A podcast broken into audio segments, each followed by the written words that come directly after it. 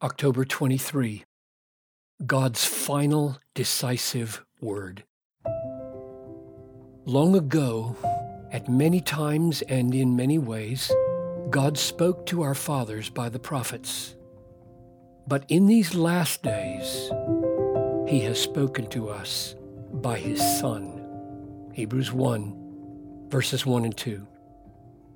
The last days begin with the coming of the Son into the world. In these last days, he has spoken to us by his Son. We have been living in the last days since the days of Christ. That is, the last days of history as we know it before the final and full establishment of the kingdom of God.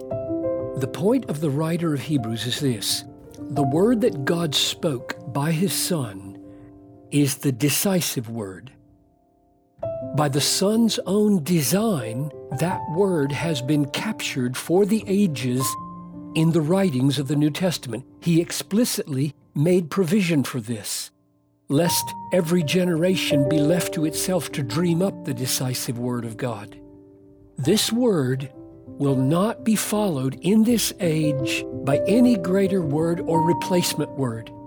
This is the Word of God, the person of Jesus, the teaching of Jesus, the work of Jesus captured by inspiration in the apostolic writings we call the New Testament. When I complain that I don't hear the Word of God, when I feel a desire to hear the voice of God and get, and get frustrated that He does not speak in ways that I may crave, what am I really saying?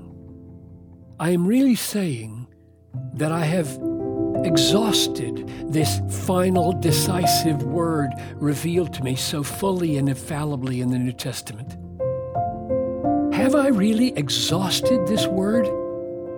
Has it become so much a part of me that it has shaped my very being and given me life and guidance? Or have I treated it lightly, skimmed it like a newspaper?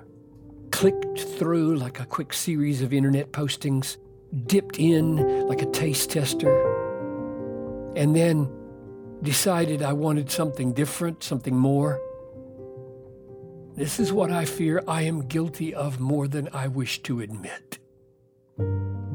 God is calling us to hear his final, decisive, inexhaustible word to meditate on it and study it and memorize it and linger over it and soak in it until it saturates us to the center of our being.